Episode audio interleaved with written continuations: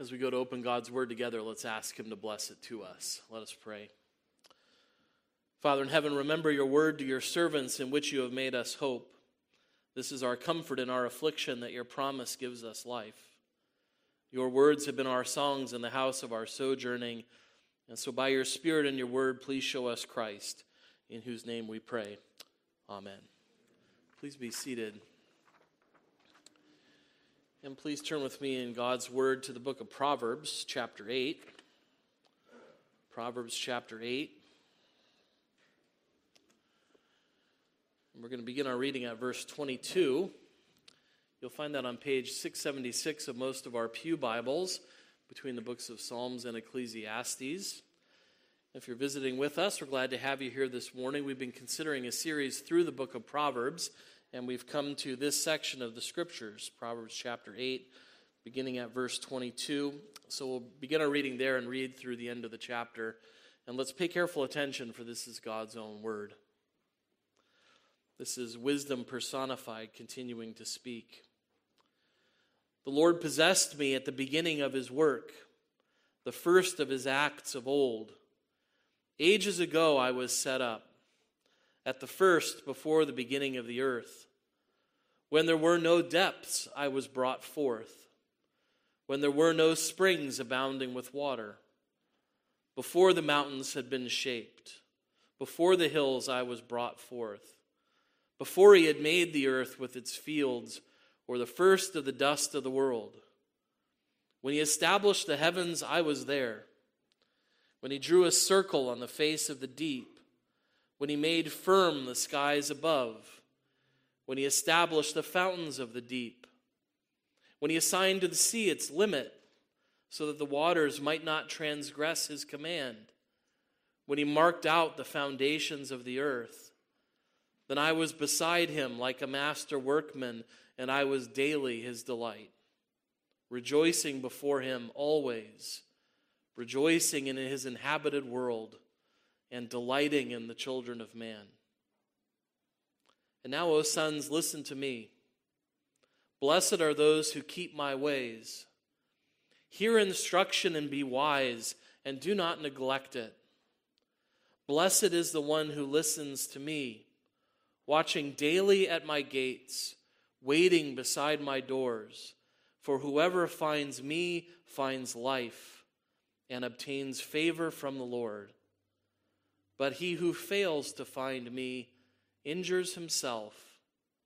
All who hate me love death. Thus far, the reading of God's word. May he bless it to us. Uh, we're considering the second half of this great passage on wisdom uh, that personifies wisdom, uh, as if wisdom herself is speaking to God's people. It's a wonderful text to consider.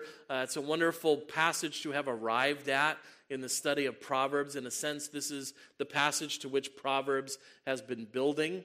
Uh, we quoted from Derek Kidner last week, who said, The praise of wisdom, which has welled up at many points already, now breaks out in full flow in a sustained appeal of great beauty and immense range. And he says that the boldness of thought in this passage really culminates in verses 22 through 31 as wisdom bears witness to the creation um, and comes to the true climax of verses 32 through 36, which demand that those who hear her voice find what she has to say, learn her instruction, and find life. Uh, this is what the whole book of wisdom has been about. We've returned to this theme time and time again. What does God want us to find? He wants us to find life. Life in its truest, fullest sense as God offers it to his people. Um, and in these last days, with the full revelation of God's word being completed, we understand that this life ultimately can only be found in the person and work of our Lord Jesus Christ. And that is part of the solution to understanding this particular passage of Scripture. So, what God wants for us is to find life, to find life in His Son, to understand and respond in the way the passage calls us to respond. So, what do we need to understand if we're going to understand this passage right this morning? There are three particular things we need to call our attention to this morning. First, the presence of wisdom and to think about how wisdom has been present throughout the creation of this world. And then to think about the puzzle of wisdom. How does this wisdom relate to our God, and what does it teach us about our God? And finally, the promise of wisdom that he who finds me finds life. So we want to think about the presence, the puzzle, and the promise of wisdom uh, this morning as a way to understand this passage. Um, we have the presence of wisdom wonderfully sketched out for us at the beginning of the world in verse 20 in verses 22 and 23 uh, the first 21 verses really talked about the importance of wisdom for living life uh, the importance of wisdom for god's people who are living in time and history and that's what the first 21 verses spent time doing talking just about how important wisdom is for living life in this world uh, living life in time and history. And now wisdom goes back before time and history to think about what she saw at the very creation of the world. The wisdom that was with God when there was nothing else. Um, wisdom as bearing witness to the entire creation that comes. It's a wonderful, glorious story to think about. This picture that's presented to us in verses 22 through 31. Uh, to think about wisdom being the possession of the Lord. Uh, that's where we start in, in verse 22. The Lord possessed me at the beginning of his work. You begin to study this passage, you realize that a, a lot of ink has been spilled on how best to translate that word that we have in our Bibles, possessed. Um, it can mean created, brought forth, acquired, possessed. And a lot of people have debated which is the best way to translate this. This is a wonderful way to translate, it's just fine. Um, this is a good word to choose because it is a sort of challenge to think about how exactly wisdom is with the Lord. But to focus too much on the possession is to miss the real emphasis of the passage. It's not on the possession of the Lord, it's on the Lord who possessed it. Uh, the emphasis in this passage is on the Lord, the covenant God. The Lord possessed me at the beginning of his work. Uh, Yahweh, the God of the covenant, the God who works the creation of the heavens and the earth, possessed wisdom at the beginning of his work. The Lord possessed it. The Lord works with wisdom. And that's fundamental to thinking about wisdom as it's been presented to us throughout the text. Because as we're going to begin to learn here, wisdom was with the Lord when he worked. And so it shouldn't be surprising to us that who live in the world that he's made that we need wisdom to live in this world. If the Lord worked through wisdom, we shouldn't be surprised that we are called to live in wisdom. The Lord set an example for us even at the beginning. Wisdom was with the Lord when he did his work. And wisdom was there when he created the heavens and the earth. Wisdom was his possession, we're told at the beginning, verse 22. Before the beginning, verse 23. And whenever we hear the words in the beginning, in the beginning, what does that make us think of? It makes us think of the creation account, uh, the wonderful words that open the book of Genesis. Uh, in the beginning, God created the heavens and the earth. Whenever we hear reference to the beginning, we're meant to think of the creation, God making everything that has been made. And whenever we think about that creation account, we're reminded that there was a time when there was nothing but God. In the beginning, God created that God brought forth into the world everything that is, but there was a creator who stood apart from his creation, who stood alone from the creation before the creation came into being. And so it's an interesting thing for wisdom to say, I was there at the beginning. I was there before the beginning. I was first. Right? We see that in verses 22 and 23. The Lord possessed me at the beginning of his work, the first of his acts of old. Ages ago I was set up, at the first, before the beginning of the earth.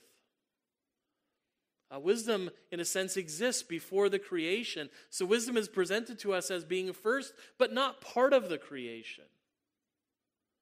As being the possession of the Lord, but not the creation of the Lord. Um, first, in what sense? I think we should understand this as part of God Himself. It's one of the confessions we make in the Belgic Confession when we talk about who God is. We list the attributes of God, and one of the attributes of God that we list there is that He is completely wise. Everything He does is done in the perfection of His wisdom. Uh, wisdom is first with Him in that sense. Wisdom is with God presented here not as part of the creation, but part of God Himself, this pre creation possession that is in Him. And that's what makes wisdom first. That's what makes wisdom first in quality.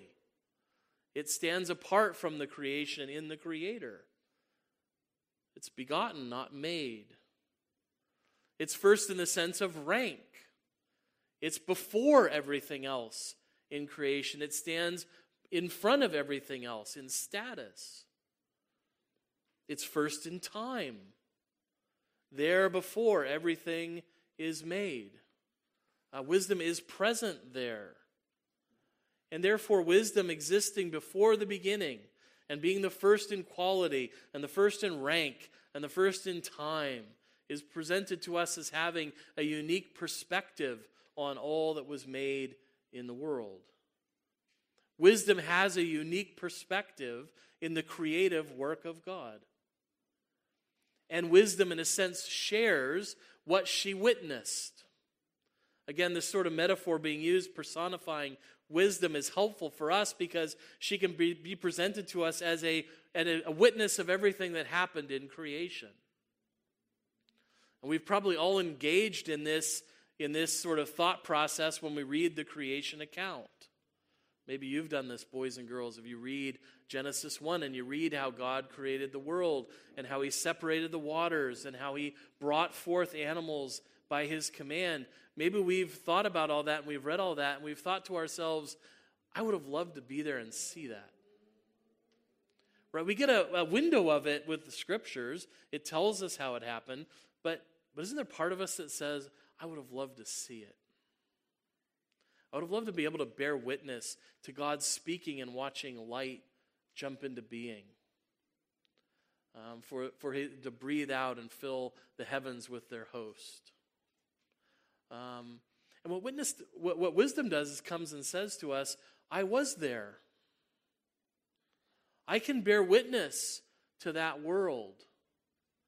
I can bear witness to the world that was not and the world that was. Um, it's, a, it's a balanced testimony that wisdom gives. The first half, you'll notice, is about when there was nothing.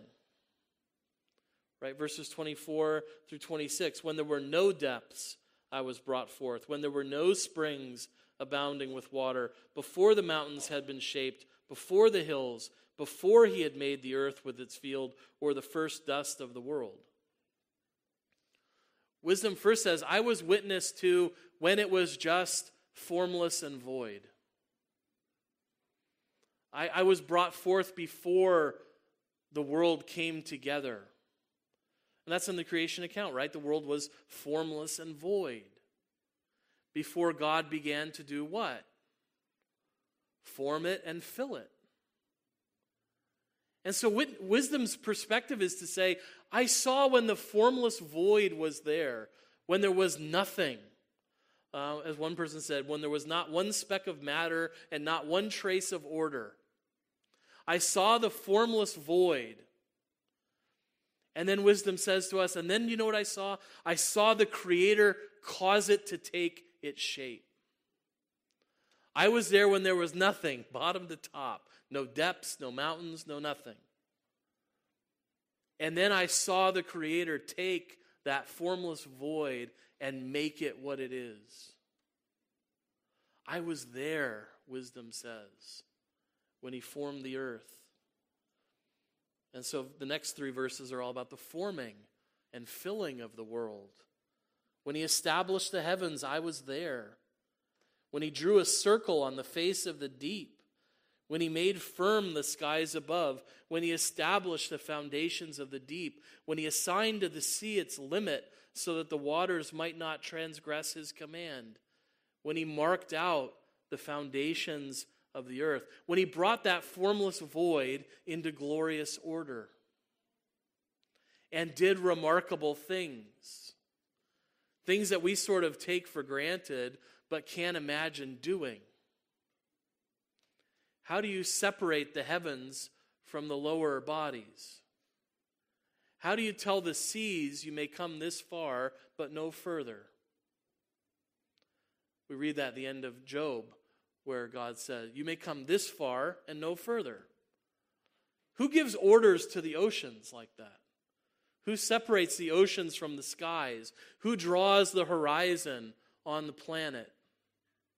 Who's able to do that? Wisdom says, you know, I saw all of that take shape at his command. I saw the orders he gave and watched it be fulfilled and everything doing what it was told to do. Even the mighty oceans, which are so beyond our power to comprehend. He set it all in its glorious order. Um, and wisdom was witness to it all the heavens, the horizon, the limits of the sea, the foundations of the earth. And then wisdom almost naturally, right, moves from the language of witness to the language of worship. What else can you do when you witness the creation of the world but worship the one who's created it? That's what verses 30 and 31 are all about. Then I was beside him like a master workman, and I was, his da- was daily his delight, rejoicing before him always. I was there as he did his work day after day, rejoicing in everything that he did. Um, another way to translate verse 30 would be to say, And I was beside him constantly. I was delighting before him day after day, celebrating before him at all times.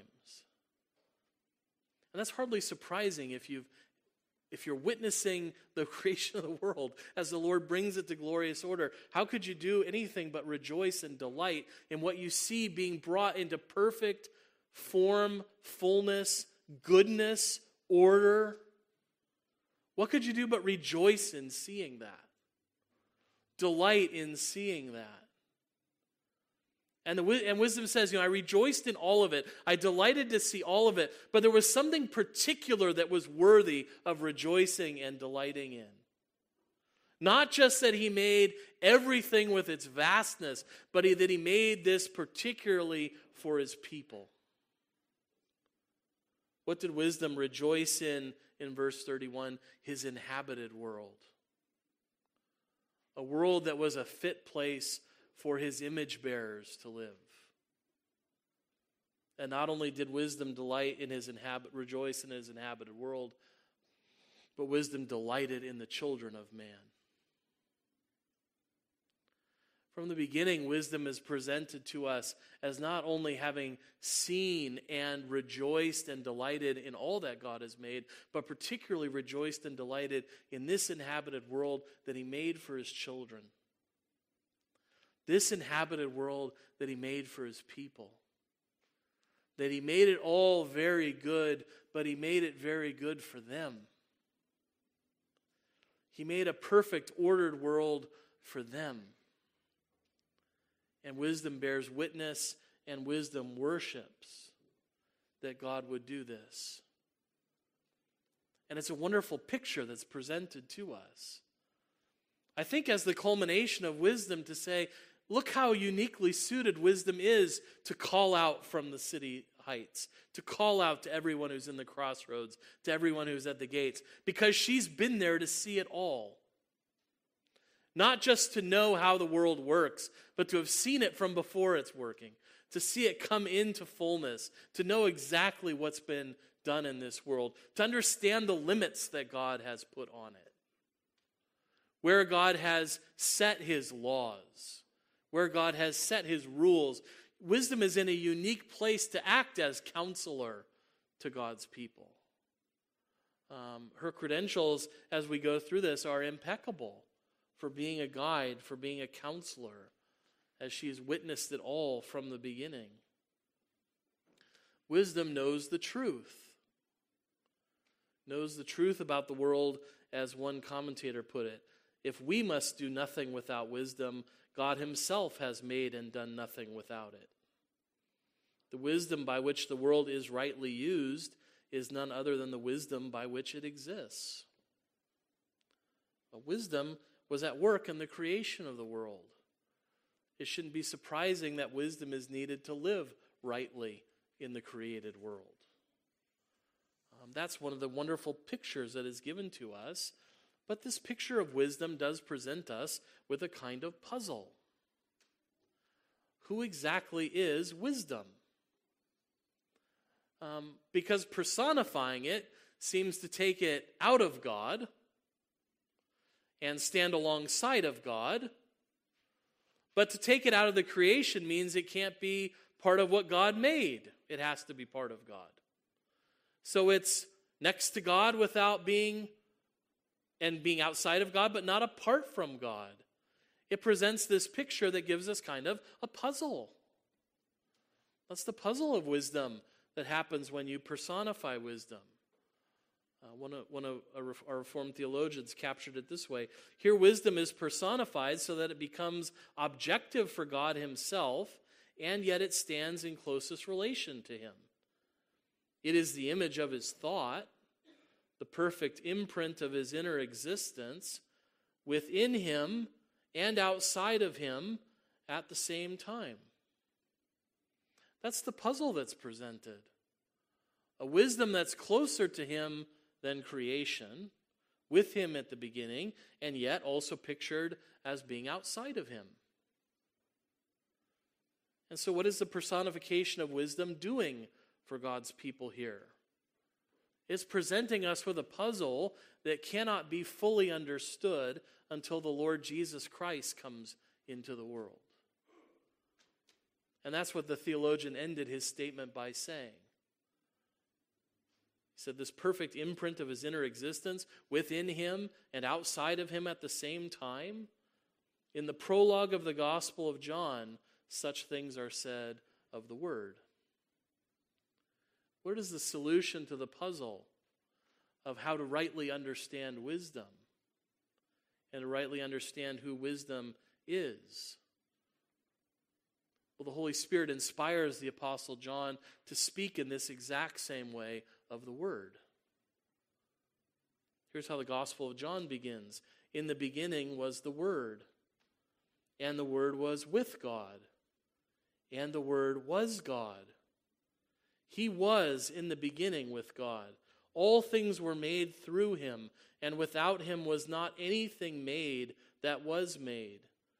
And the Word became flesh and dwelt among us, and we have seen his glory, glory as of the only Son from the Father, full of grace and truth.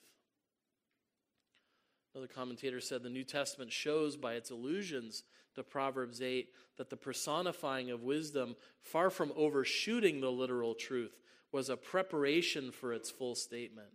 Since the agent of creation was no mere activity of God, but the Son his eternal word, wisdom, and power. Who is the wisdom of God? Pictured for us in metaphor in Proverbs 8, but coming to us as a real person in the coming of our Lord Jesus Christ. That's who wisdom is. That's who was there at the beginning. Not just witnessing, but working. Not just worshiping, but working, bringing forth all that is with God and with Him and next to Him in that sense. Right? The Word was God and the Word was with God. Um, in that close fellowship eternally that the Father has with the Son. And that begins to answer some of these questions for us and really bring out the fullness of this account. Because it means that the Father made all these things through His Son, and without the Son was not anything made that was made. It's the Son who bore witness and participated in his Father's work.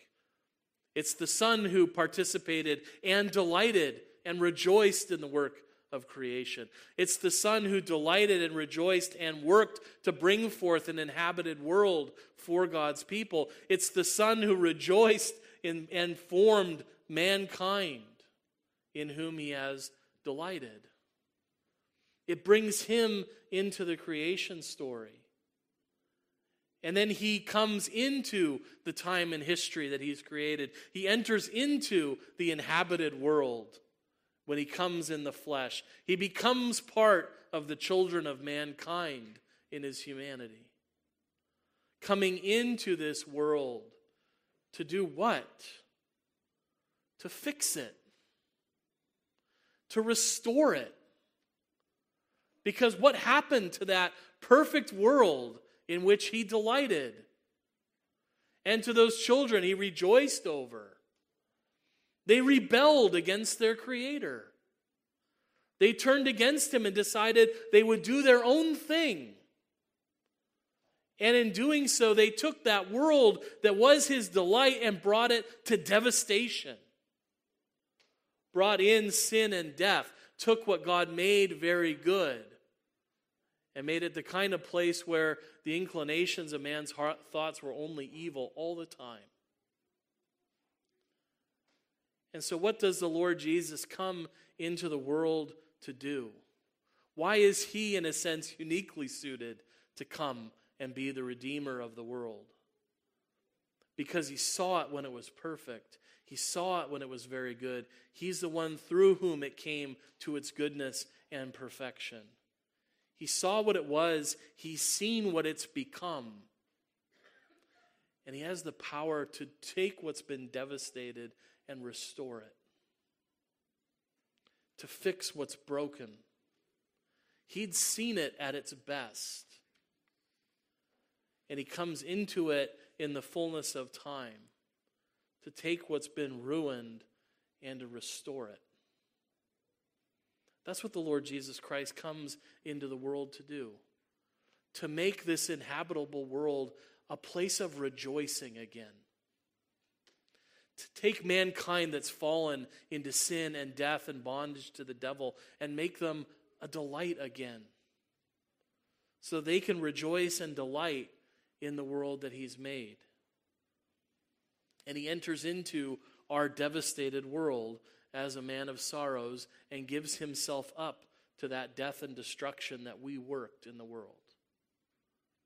Gives Himself up to it, body and soul, on the cross so that this ruined world could be recreated. And the good news is he rose from the dead. And there it was, the beginning of the restoration of the world. The promise that that recreation would take place. Because here is a child of man who lives again, who lives an indestructible, incorruptible life who is a delight to his Father in heaven, and who promises a renewed world, that he's the first fruits of a great harvest to come of the children of mankind raised after him, and promises to come again in glory and bring a new heavens and a new earth, a new inhabited world in which righteousness dwells. A place that will once again be a place of rejoicing and delight the Lord lives. He lives as a human being, body and soul, in heaven, a child of mankind who is going to bring a world for mankind in which there will be nothing but rejoicing and delighting in the Lord. The Lord Jesus is beside him constantly, delighting before him day after day, celebrating before him at all times, and promises to all who believe in him that where he is, they will be also. They will enter into that delight and that joy. That's the promise of wisdom that God doesn't want us to miss.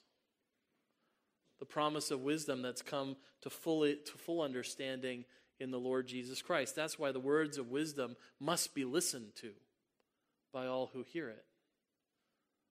That's the driving force of the last verses of this passage, 32 through 36. It offers a clear choice. Either you will hear the voice of wisdom speaking to you about what you must do, or you won't. You will do what wisdom is calling you to do, or you won't. And we have to understand that whether we follow wisdom or whether we don't is a choice between life and death. That's the promise that wisdom makes that those who find her find life. This is the appeal of wisdom that she's been making throughout the book, really driven home here. It's an appeal, as someone has said, that has behind it all the force of that which is fundamental and joyful. What is the fundamental call of wisdom? Listen. The fundamental call of wisdom is listen. Hear and do what you hear. Right? The fundamental call is repeated again and again, verses 32, 33, 34. Listen, hear, listen. It's all the same Hebrew verb. It all means hear and do what you hear. Hear it and obey it. Um, and all of it's just reinforced with the other language that's here. Be wise, don't neglect it. Watch daily at the gates, stand at the doors, wait for them to open. Don't miss it. Listen to what wisdom says, hear what God says, and do it. And what does wisdom say? What does wisdom say? Because we understand it's the voice of Christ speaking to his people. What does Christ say? The time is fulfilled. The kingdom of God is at hand. Repent and believe in the gospel. Repent and believe and follow me. That's what the Lord says. That's what the Lord's call is to everyone who would hear. Repent of your sins. Believe in God's gospel promise that by grace, because of Christ's one sacrifice on the cross, you have forgiveness of sins and eternal life, and follow after him. Doing his will, not to earn salvation, but out of gratitude for the Lord who has saved. The call is fundamental. It's a call to live. But notice what the Lord also wants is not just for you to live, but for you to be happy. The call is fundamental, but it's also joyful. Why are we called in this way? I know it's late and I know we've lost an hour's sleep. I'm almost done. But I don't want you to miss the I don't want this to just come across as bare duty. Why does God want us to listen? To repent and to believe and to follow his son because he wants us to be happy. Um, he says three times, listen. He says twice, he wants us to be blessed. Verses 32 and 34. Be blessed. Blessed are those who keep my way. Blessed is the one who listens to me. You could just as easily translate that happy. Happy is the one who listens. This call is fundamental, but it's joyful. It's to restore us to that place of rejoicing and delighting that wisdom talked about. Because giving up all to follow Christ is not really giving up anything in the end at all. It's great gain to follow and to listen to what wisdom has to say. Because what is promised to those who find wisdom, who find the Lord by his calling, it's life life in its fullest, truest sense. I came that they might have life and have it abundantly, Jesus says in John 10 10. And in verse 28 of that passage, he says, I give them eternal life, and they will never perish, and no one will snatch them out of my hand. He who finds me finds life and obtains favor from the Lord means to live eternally in God's favor, having His acceptance and approval poured out on us in unending blessing of a life lived with God. That's a joy and a happiness beyond which we can imagine. Uh, to live forever and to live forever in the favor and blessing of our God. And the passage says if you won't hear it and follow it because of what's promised, then listen to the warning. What is promised to those who miss the mark, who won't listen, who won't repent and believe and follow. He who fails to find me injures himself.